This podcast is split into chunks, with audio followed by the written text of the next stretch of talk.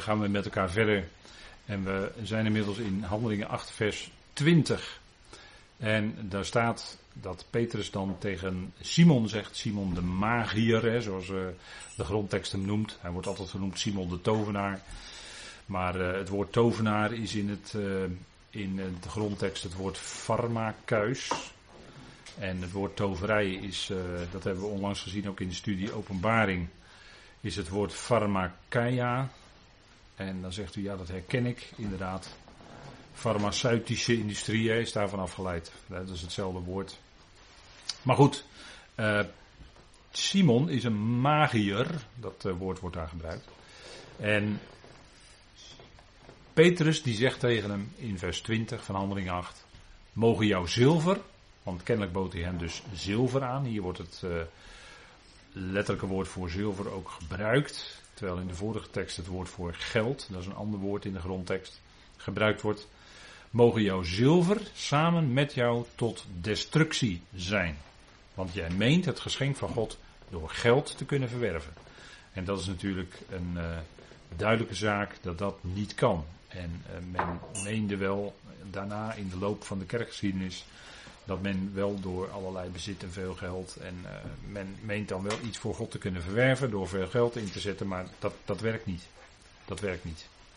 Kijk, dat geld wordt dan wel ingezet en in de wereld waarin we leven is geld, is macht. Hè? Als je veel geld hebt, dan heb je ook macht.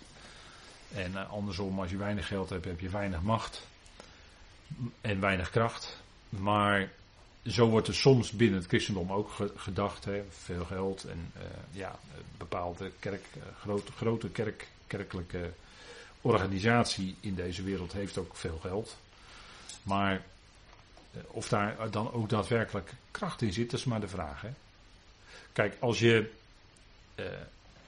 je gewoon al die brief van Paulus neemt, de Romeinenbrief, hè, die we in de Woord Vandaag stukjes bespreken, dan kom je tegen al in het eerste hoofdstuk, wat is nou een kracht van God? De kracht van God in deze tijd is het evangelie, is het goede nieuws. Dat is een kracht van God tot redding. Voor wie? Voor ieder die gelooft. Dat is geen werk, hè? Nee, ieder die gelooft. Daarvoor is het een kracht van God tot redding. En die gave van God, het geschenk van God, dat eigenlijk staat het er al, hè? Het geschenk van God. Het is dus een geschenk. En je krijgt het dus om niet. Dus je hoeft het niet met geld te verwerven. Dat is zo tegengesteld aan wat hier staat. Petrus die zegt ook heel duidelijk, en hij wijst hem terecht. Jouw zilver, Simon, zijn met jou tot destructie. Destructie, dat is dat woord, dat woord heeft te maken met dat alles losser wordt. En als alles losser wordt en uit elkaar valt, dan zeggen we het vergaat. Ja. Maar dat heeft niets te maken met voor eeuwig verloren gaan of zo. Want ik las vandaag in een commentaar dat het zelfs aan dat woord destructie werd zelfs gekoppeld in dat commentaar. Dat het dan zou betekenen dat hij voor eeuwig verloren gaat. Dat is natuurlijk helemaal niet aan de orde hier. Helemaal niet. Maar tot destructie. Destructie wil zeggen, het ontbindt. Het gaat los. Hè? Het valt uit elkaar. En dat woord wordt ook gebruikt al voor ondergang. Of voor soms ook kan het vertaald worden met vernietiging. En vandaar ook hier het woord destructie. Zeker. Maar het gaat natuurlijk om Simon met dat zilver in die combinatie. Destructie. Dat gaat hem niet worden. Jij meent het geschenk van God door geld te kunnen verwerven. Nou, hoe ver ben je dan als we helemaal zetten voor vandaag, kan dat absoluut nooit het geval zijn. Hè? Het geschenk van God is een geschenk. Wat wij ontvangen van God is eonisch leven. En Paulus zegt ervan in Romeinen 6 dat het een genadegeschenk is. Dat kunnen wij nooit verspelen. Onmogelijk. Eonisch leven, dat heb je ontvangen in Christus Jezus. Kun je nooit verspelen. Nee. Kijk, en het woord menen, daar zit nog wel iets in. Als je dat heel letterlijk vertaalt vanuit de grondtekst, is het wet doen. En dat geschenk van God, dat heeft te maken met genade. Dus dat staat hier eigenlijk tegenover elkaar. Hè? Je kunt het niet verwerven door werken. Je kunt het niet verwerven door geld. Je kunt het niet verwerven door... Nee, dat woord verwerven is al helemaal vreemd aan het evangelie wat voor vandaag geldt. En ook toen al, de zegeningen zouden ze ontvangen door de Messias. De zegeningen zou Israël ontvangen op grond van de beloften die aan Abraham gegeven zijn. En natuurlijk, bij het evangelie van de besnijdenis komt wel een stukje volharding en komt wel iets om de hoek kijken, wat bij ons zeker niet geldt, maar toch. Petrus wijst hem heel scherp terecht. En hij zegt, voor jou is deel nog lot in dit woord, want jouw hart is niet recht tegenover God. En hier klinken ook woorden door vanuit de Torah, want in Deuteronomium 12 wordt gezegd dat de Levieten, nog deel, nog lot hebben in het land. Deuteronomium 12, vers 12. Dus nog deel, nog lot is iets wat de Jood herkende als hij dat hoorde, want stond in de Torah. Hè? Voor jou is deel nog lot in dit woord, want jouw hart is niet recht tegenover God. Het gaat om het hart. Het gaat om het hart. En hier, ik heb een plaatje van het hart op deze dia gezet. En dan heb je de rechterkamer, de linkerkamer, de rechterboezem en de linkerboezem. Er zit aan hartkleppen en we weten ook, er zit een hartzakje bij. Hè, en dan kun je ook ontsteking aan krijgen, pericarditis, allemaal heel erg vervelend. Maar het punt is, als een hart gezond is, dan pompt daar dat bloed doorheen. En dat heeft zo zijn invloed, hè, dat heeft een geweldige werking, want dat bloed gaat door heel je lijf heen. Komt in de organen, komt in je tenen, komt in je vingers. En als je het niet meer hebt, of je krijgt last van trombose, dat soort dingen, dat is allemaal heel erg akelig, heel erg vervelend. Want dan stroomt het bloed niet meer, dan gaat het bloed stollen. En dat zijn akelige dingen als dat gebeurt. Maar het bloed is de bedoeling dat het door heel het lijf gaat en dat het zo zijn zuiverende werk doet en ook zorgt dat er overal zuurstof komt. Dus daarmee is iets geweldigs. Nou, dat is eigenlijk ook de werking van het woord van God en de geest van God in de mens. In de Bijbel wordt het hart in verreweg de meeste gevallen als beeldspraak gebruikt. Zoals een hart zit in het binnenste, in de kern van de mens en eigenlijk dat hele lichaam bepaalt. Zo is ook figuurlijk gesproken, zo wordt het hart dan gebruikt in de schrift. Zo is het hart figuurlijk gesproken datgene waaruit je leeft. Mens leeft en ook spreekt wat in het hart is. Dat zegt Spreuken 4. Hè? Vanuit het hart zijn al die uitgangen, staat er dan, van het leven. Dus hoe je leeft, hè, daaruit blijkt wat in je hart is. De Heer Jezus zegt, vanuit het overvloed van de hart spreekt de mond. Waar het hart vol van is, loopt de mond van over, zeggen we dan in het dagelijks spraakgebruik. Nou, zo is het ook. Hè, is iemand altijd bezig met, ik noem maar wat, dat is nu heel actueel weer, hè, voetbal, dan zal hij ook heel veel over voetbal praten. Is iemand vol van wielrennen, zal hij veel over wielrennen praten. Noem maar op. Het gaat om het hart. En het punt is, dat Petrus hier tegen Simon zegt, jouw hart, Simon, is niet recht tegenover God. Jouw hart is niet recht tegenover God. En in de psalmen bijvoorbeeld wordt gesproken over oprechtheid van hart. Denk maar aan psalm 32. En er wordt ook gesproken over het niet oprecht zijn van hart. Komt voor in psalm 78. En ik zeg even nu de verzen er niet bij. Leest u dat maar eens na. Psalm 32, psalm 78 worden specifieke dingen gezegd over het hart. En in psalm 33 meen ik, wordt ook iets bijzonders gezegd over wat God doet.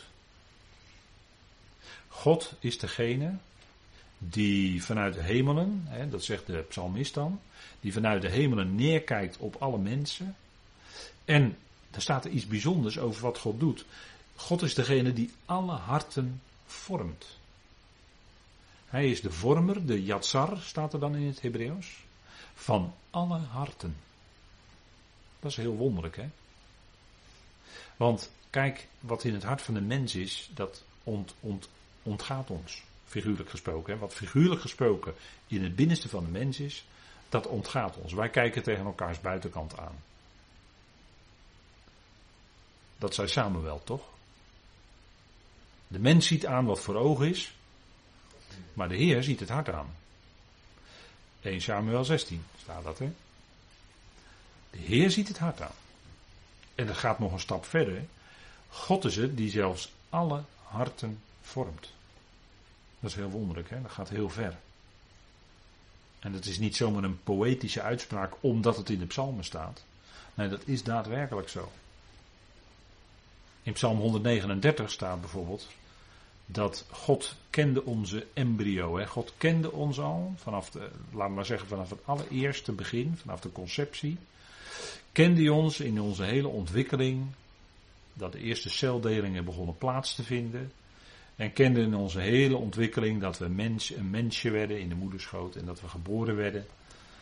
En God kent ook vervolgens, hè, dat staat allemaal in Psalm 139. God kent vervolgens ook alle dagen, en die zijn ook in feite vastgelegd door God. Alle dagen van ons leven, van ons bestaan, kent hij ons. Hij kent je. Hij kent je in je liggen. Hij kent je in je moeite. Hij kent je in al het malen wat in je hoofd rondgaat en waarvan je misschien wel barstende hoofdpijn krijgt. God kent je. En hij heeft je lief. Dat is het punt, hè. Kijk, God is 3 letters en daar kun je alles onderschuiven. Maar God van de schriften, dat is Elohim, dat is El. Dan gaat het over degene die liefde is. En die in liefde naar je kijkt. Altijd. Hij kent je getop. Hij kent datgene waar je je zorgen over maakt. En ik hoef u niet te vertellen dat je je zorgen kunt maken over je kinderen en over je kleinkinderen en over je medefamilieleden. Dat hoef ik u allemaal niet te vertellen. En nochtans, zegt Paulus, dat is dan weer dat wonderlijke van Filippenzen. Wees in geen ding bezorgd. En dan vertelt hij gelijk het geheim. Hè? Alles met God bespreken. Alles bij hem bekendmaken. En dan in het besef dat God het is die alles doet samenwerken tot wat goed is. Dat was het geheim van de apostel Paulus. En dat geheim heeft hij gelukkig bekendgemaakt. Want dan kunnen we er nu met elkaar over spreken. Maak jij je zorgen? Ja, dat is heel menselijk. En toch zei de Heer Jezus al, toen hij sprak in het kader van het koninkrijk, te midden van zijn volk. Zei hij al tegen degene die luisterde toen, bijvoorbeeld in Mattheüs 6, van wat maak je nou zorgen? Kijk naar de anemonen op het veld. Kijk eens hoe God het allemaal geweldig gemaakt heeft. Kijk eens naar die vogels. Die vinden elke dag voldoende voedsel. En wat maak jij nou zorgen, kleingelovige? Over waarmee je je zult kleden? Misschien heb je je kledingkast wel zo vol liggen en hangen dat je 's ochtends niet weet wat je aan moet trekken, omdat er te veel keuze is. In zo'n luxe leven wij nog steeds. Maar zou je je nou daarover zorgen maken? Kijk, de Heer Jezus die wees toen al de weg. Hij zei, zoek eerst het koninkrijk van God. Daarin zit natuurlijk de kern, hè. En daarin, in dat woord zoeken, dan gaat direct bij ons het luikje open naar Colossense, denk ik. Zoek dat wat boven is, waar Christus is. En dan ga je ten diepste niet meer zo zorgen maken over al die aardse omstandigheden, al die dingen. Ja, hoe moet het nou met mijn kind? Hoe moet het nou met mijn kleinkind? Ja, daar kan je wel zorgen over maken, zeker. En dat is heel goed, dat is heel menselijk. En nochtans, nooit vergeten dat God het is die ook dat leven van jouw kind, van jouw kleinkind, volledig in zijn hand heeft. En dat hij het bepaalt. En misschien zit daar bij ons soms wel eens een moeilijkheid. Wij willen graag zelf dan het leven van ons kind sturen in die richting. Omdat we gezien hebben dat het goed is. Natuurlijk, dat wil je, dat is het goede. En toch gaat dat kind dan die andere kant op. En dan is het toch zo dat God ook dat leven, dat weet je, dat God ook in dat leven alle dagen heeft geformeerd vanaf het begin tot het einde. Dat hij vanaf het begin al overzag, dat is niet alleen in zijn plan zo, maar dat is in ieder mensenleven zo, dat hij vanaf het begin al het einde ziet. Hij weet al waar hij gaat komen. Ja, en dan gaat het inderdaad, als je in Zwitserland zou leven, zou je dat heel goed tegen elkaar kunnen zeggen. Het gaat over bergen en door dalen heen, ja zeker. Maar wij leven hier in een platteland, behalve als je in Limburg woont dan. Maar zo gaat het. En het gaat bij God om ons hart. Het gaat om het hart. Het gaat om dat, dat wezenlijk, als God nou dat hard te pakken heeft, dan is dat iets waaruit je gaat leven. Dan ga je leven vanuit God, leven met God. En ons leven is ook in God natuurlijk. Het hart. De cardia, dat is het Griekse woord. En dan praten we over cardiologie. Dan praten we over myocarditis. Over pericarditis. U hoort nog steeds dat woord cardio in terugkomen. Dat kan allemaal gebeuren.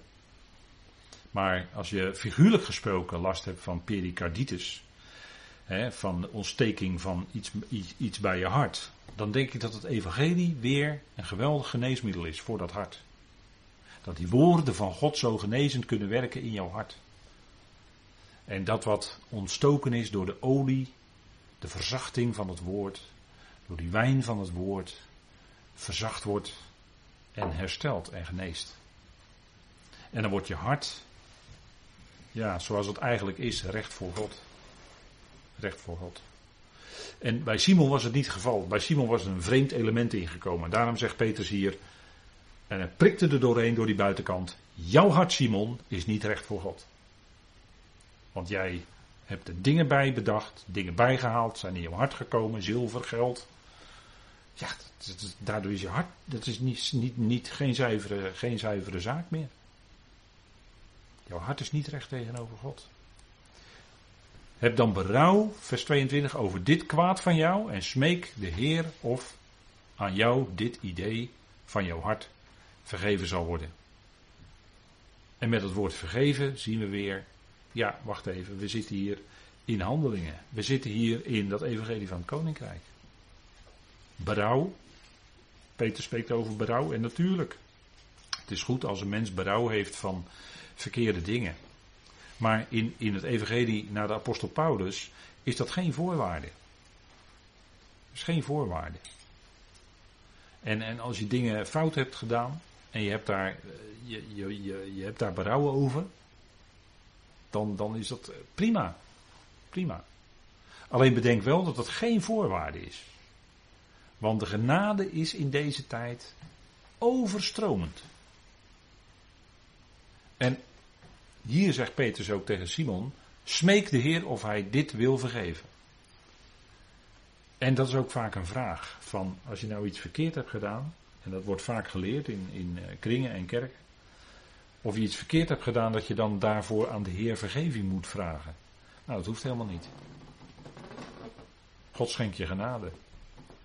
En dat is voor al je krenkingen. He, dat is, hij schenkt ons genade voor al onze krenkingen. Dat hebben we met, dat lees je in de Romeinenbrief, dat lees je in Efeze, dat lees je in Colossense. Je hoeft geen vergeving te vragen om vergeven te worden. Maar dat geldt wel bij het evangelie van het koninkrijk. En daarom zegt Petrus dit. Die wist ook niet meer dan dit op dat moment. He. Wij mogen meer weten dan dat Petrus toen wist. He, vergeving van zonde is, kijk, vergeving, dan laat je het gaan. Dat betekent letterlijk vanaf laten. Maar daar kun je op terugkomen. He, ik weet niet of u kent die gelijkenis wel van de Heer in Mattheüs 18 over degene die 10.000 talenten schuldig was. Moet u nog maar eens nalezen. Maar daar kwam die koning, die kwam erop terug. Zo gaat dit koninkrijk. Vergeving kan op teruggekomen worden.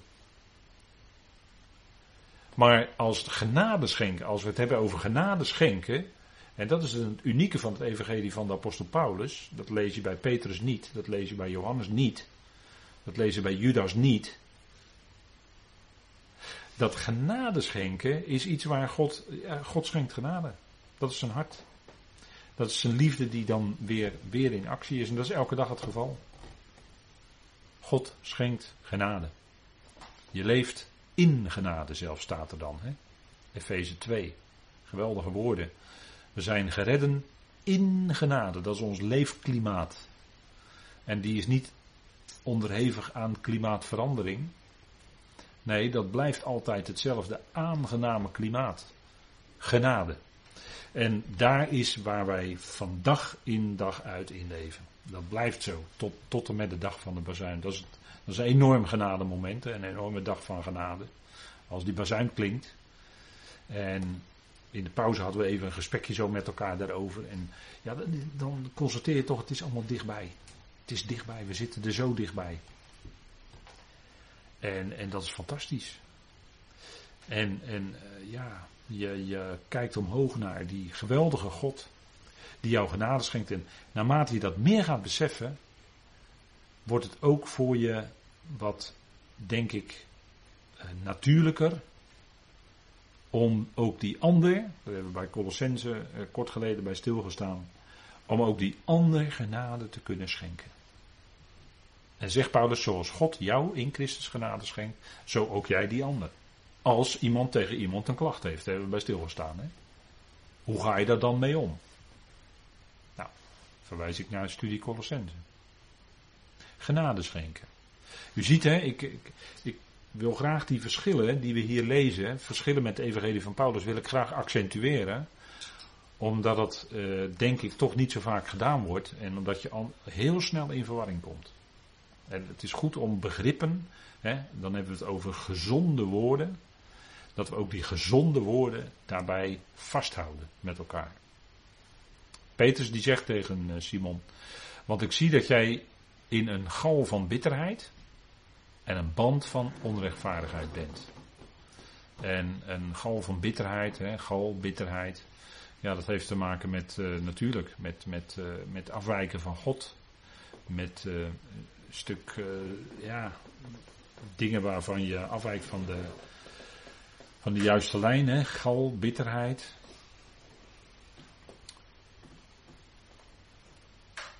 Als je ogen geopend zijn. En Petrus was hier bezig die ogen van Simon te openen voor zijn gedrag. Voor wat in welke situatie die was. Een band van onrechtvaardigheid. Ja, daar wordt in de profeten ook wel over gesproken. In Jesaja bijvoorbeeld, een band van onrechtvaardigheid. Daar kun je in gevangen zitten. En Petrus is hier bezig die band dan los te maken. Bitterheid. En op een andere manier is bitterheid ook een uitdrukking van lijden, hè. En het Joodse volk, dat heeft al veel bitterheid meegemaakt. En zal ook nog veel bitterheid meemaken. Lijden. Lijden kun je doen als gevolg van het feit dat je geroepene bent, dat je een zoon bent. En Israël wordt als geheel ook een zoon genoemd. En de zonen, de geroepenen, de uitverkorenen, uitgekozenen. Omdat je een uitgekozene bent, kan het zijn dat je inderdaad bitterheid ondervindt. Maar het kan ook zijn dat je een stuk bitterheid van lijden ondervindt ten gevolge van zonde. En dat is wat waar Simon hierin betrokken was. En waarin het volk Israël ook in betrokken zal zijn in de nabije toekomst. Ongeloof. Ongeloof is de kern van de zonde. Ongeloof is een basiszonde, zou je kunnen zeggen. En dat ongeloof van Israël uit zich dan in de ongehoorzaamheid, in de ongezeggelijkheid, in het hart van nek zijn. En dat levert dan lijden op. Dat levert bitterheid op. Zo wilde Naomi toch ook genoemd worden. Mara. Lijden. Ze was de man kwijt, schoonzoons kwijt. Veel verdriet over het gemis. En natuurlijk, je kunt veel verdriet hebben over het gemis van een geliefde. Dat kan bitter smaken. Hè? Bitterheid is ook, iemand zei ook, een uitlegger, die zei ook, bitterheid heeft ook te maken met de werking van de dood. Band van onrechtvaardigheid. Ja, dan zit je aan een bepaalde kant. Hè? En dat prikte in Simons hart. En hij begreep het ineens. En zo kan het zijn dat ook in je leven, door dat woord van God wat tot je komt, dat je ineens gaat zien hoe het zit. Kijk, en als je het ziet, hè, als je iets ziet, als je door de dingen heen kijkt, dat is ook vandaag aan de dag natuurlijk erg aan de orde. Als je het ziet hoe het zit, dan zie je zo het hele plaatje. En dan kijk je er doorheen. En geeft God het je niet, dan kijk je er niet doorheen. En dan kijk je er tegenaan en dan zit je als het ware gevangen in een bepaald iets, in een bepaalde idee wat er is. Dan denk je dat je in een bepaalde hoedanigheid bent. En je hebt niet door in welke situatie je in werkelijkheid bent. En dan moeten je ogen geopend worden. En als God dat doet, als God jou de ogen daarvoor opent, dan is dat genade. En dat gebeurde hier bij Simon. Simon die zat helemaal gevangen in dat idee van geld en volmacht krijgen. En die gaven dan kunnen toedelen aan andere mensen. En hij zat helemaal in dat idee gevangen. Tegenwoordig zouden we zeggen, hij zat helemaal op dat moment even in zijn eigen bubbel gevangen. En dan prikt Petrus die prikt daar doorheen. En ineens ziet hij het, hè? Zijn ogen worden geopend. Als het ware vallen de schellen van zijn ogen. Antwoordend nu, zei Simon, smeken jullie voor mij bij de Heer, zodat niet zou komen over mij wat jullie uitgesproken hebben. Die destructie, hij hoorde woorden destructie. Hij hoorde band van onrechtvaardigheid. Hij hoorde gal, hij hoorde bitterheid. En dat prikt in zijn hart. En ineens zei hij, bidden jullie dan voor mij, zodat die destructie niet over mij zal komen.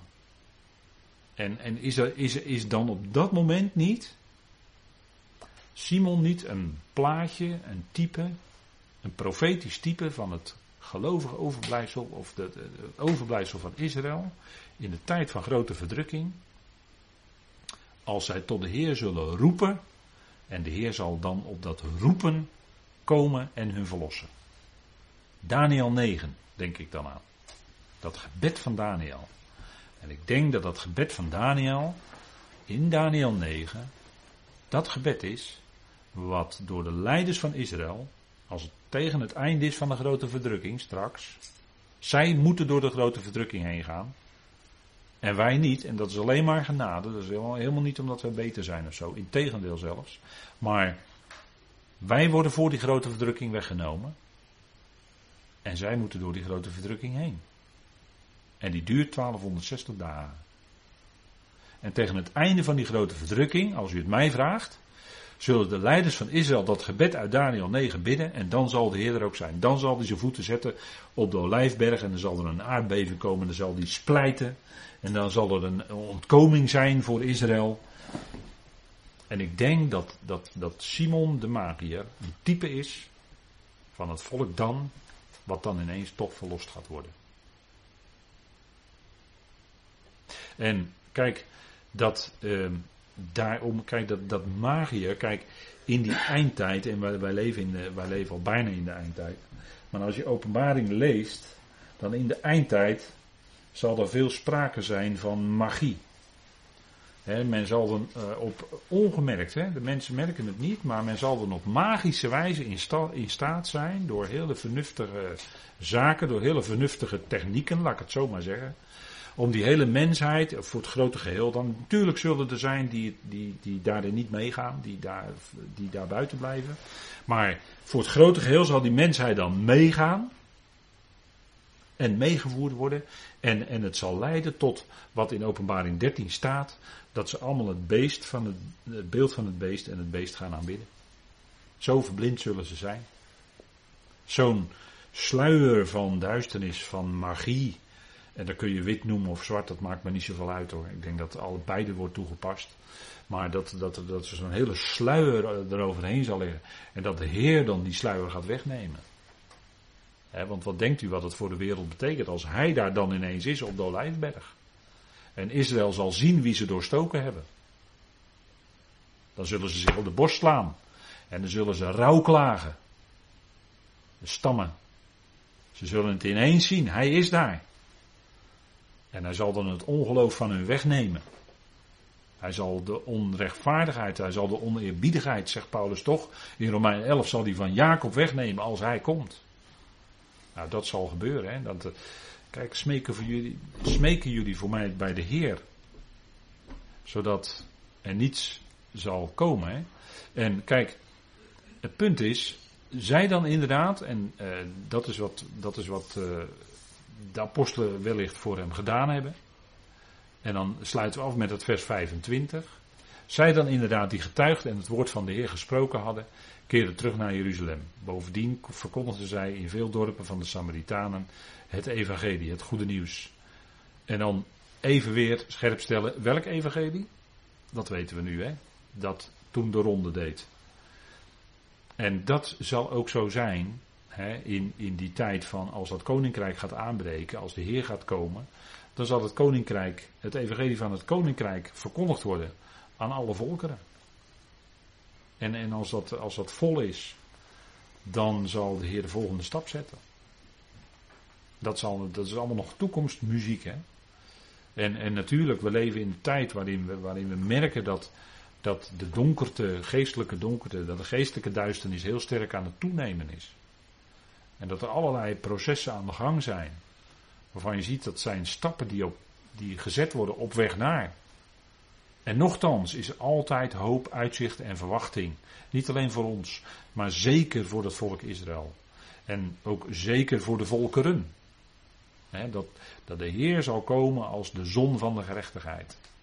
Dan zal de zon inderdaad opgaan.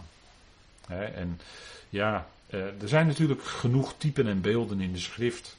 Maar dan denk ik bijvoorbeeld aan de geschiedenis van Jacob. Jacob is natuurlijk een type van Israël in zijn eigen gang willen gaan, in zijn eigen oplossingen zoeken, in zijn eigen. En nog steeds is het volk Israël in die fase. Hè? Ze zijn nog steeds Jacob, maar het zal worden in de toekomst Israël. Zij kiezen nog steeds voor hun eigen oplossingen. Zij hebben nog steeds nodig hun eigen slagkracht van hun eigen leger om zich te kunnen verdedigen tegen de vijanden. Ze zijn nog steeds niet wedergeboren. Dat is nogal ook nog toekomst. Zij vertrouwen nog steeds op.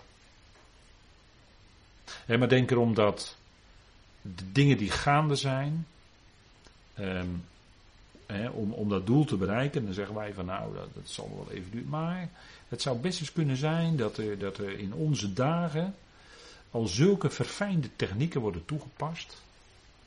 Waar je denkt van ja, hoe is het mogelijk dat het zo in elkaar zit? Hoe is het mogelijk dat men al zo ver is? En dan hoor je soms mensen spreken al van meer dan 10 jaar geleden. Die dan dingen zeggen. Die eigenlijk nu. Dan praat ik echt over echt wat langer geleden. Dat er toen al dingen bekend waren. Waarvan je zegt van ja, dat zie ik nu eigenlijk onder mijn ogen gebeuren. Zulke verfijnde dingen die worden toegepast, die worden, laat ik het zo maar zeggen, uitgerold. Dat het heel duidelijk stappen zijn op weg naar. Dat kan niet anders. En dan is het geweldig dat wij ons hoofd, net zoals dat tegen Israël gezegd wordt, ons hoofd mogen opheffen naar hem die komt. En ja, dan kunnen we ook bij gelegenheid, als God het geeft, getuigen van het woord. Hier wordt gesproken over die getuigd waren, het woord van de Heer spreken. Nou, dat evangelie wat we mogen kennen is een geweldig evangelie. En dat eist niets van de mens, dat verwacht niets van de mens. Nee, dat zegt, hij is liefde en hij heeft het allemaal gedaan. En dat is toch fijn als je dat tegen een ander bij gelegenheid kan zeggen. Die God, die je mag kennen, die jou onvoorwaardelijk lief heeft. Ja, dat is natuurlijk fantastisch. En toen al waren zij zo er vol van dat die opgestane Heer, dat ze dat goede nieuws verkondigden in al die dorpen van de Samaritanen. Dat is, en daarmee kun je de mensen helpen. Die barmhartige Samaritaan, die hielp die man die langs de kant van de weg lag. En in die barmhartige Samaritaan zien we natuurlijk de Heer zelf. En in die man die langs de kant van de weg lag, ja, dat waren eigenlijk de minderen van die dagen. De minderen van die tijd. En zo werden de Samaritanen ook beschouwd. Hè? Maar de leviet en de priester die konden hem niet helpen. En dat was nog naar de Torah ook. Maar de Samaritaan die hielp hem. En die gaf, die goot olie en wijn in die wonden. En zo kunnen wij ook voor de. Want mensen hebben toch altijd in hun leven, dragen ze dingen mee. Waardoor ze op een of andere manier in de ziel of in de geest verwond zijn geraakt. En dan hebben we iets geweldigs. Dat geweldige evangelie van genade. Wat zo helend en zo genezend kan werken. Juist als daar geestelijke traumata zijn. Als daar wonden zijn die geslagen zijn. Dat het wat heelt. Is het dat wat nieuwe moed geeft. Bij hopeloze mensen. Ja, dat is ook het enige wat onze hoop en verwachting kan zijn. Dat is die Heer zelf. Goed, ik denk dat het goed is om daar met elkaar met gebed mee af te sluiten. Zullen we dat doen? Vader, we danken u dat we ook vanavond weer wat momenten stil konden staan bij dat woord van u. En Vader, dat geeft toch verdieping, geeft vaste grond onder onze voeten. We danken u voor de verschillen. Dat we zo duidelijk zien dat dat evangelie, zoals we dat mogen kennen via de apostel Paulus, zo wezenlijk van die genade spreekt en dat het ons hart altijd verblijdt en dat het onze geest opheft, dat het ons bemoedigt. Dat we mogen beseffen dat inderdaad u het bent, Vader, die alle dingen doet samenwerken tot wat goed is. Alle dingen in ons leven en in het leven van degenen die ons zo lief zijn, waarvoor we bidden. Vader, dank u wel dat u ons bemoedigt, dat u ons versterkt, dat u ons vertroost, dat u ons opbouwt en opbeurt. Vader, dank u wel dat u die grote God bent, die we mogen kennen door uw geliefde Zoon, onze Heer Jezus Christus, die alles voor ons heeft overgehad, alles heeft gedaan wat nodig was. Vader, dank u wel dat we voluit in alle rust elke dag mogen leven. Leven tot eer van u. En dank u wel dat we u mogen danken, loven en prijzen voor datgene wat u geeft. En wat u nog gaat doen. Vader, want het beste komt nog. Dat zeggen we vaak tegen elkaar. En dat is ook zo. Het komt van u. En dat is het beste wat er is. Vader, we danken u dat u ook nabij bent bij hen die in ons midden het moeilijk hebben, die lijden. Op welke manier dan ook. Onder lichamelijke ziekte of misschien wel lichamelijk en in de ziel en geestelijk. Vader, wij zijn bijzonder genadig nabij. Wees ook met hen die in ouderdom zijn en daardoor gebreken hebben. Als het allemaal niet zo makkelijk meer gaat en je misschien nog maar weinig kan. Wees ook hen bijzonder nabij. Ik bid ook voor de ouders als er moeilijke beslissingen genomen moeten worden over de kinderen. En ja, Vader, wees daarin nabij. Geef wijsheid die we zo nodig hebben. Wijsheid van u. Vader, en dank u wel dat we mogen bidden. Wilt u ons geven die voortdurend die geest van wijsheid en onthulling in de erkenning van u. Vader, dat we geestelijk naar de dingen mogen kijken. Naar elkaar mogen zien. Naar elkaar mogen omzien. En dank u wel dat u ons vasthoudt en draagt in alle opzichten. Vader, we danken u. Wij loven en prijzen u daarvoor. In die machtige naam van uw geliefde Zoon, onze Heere Christus Jezus. Amen.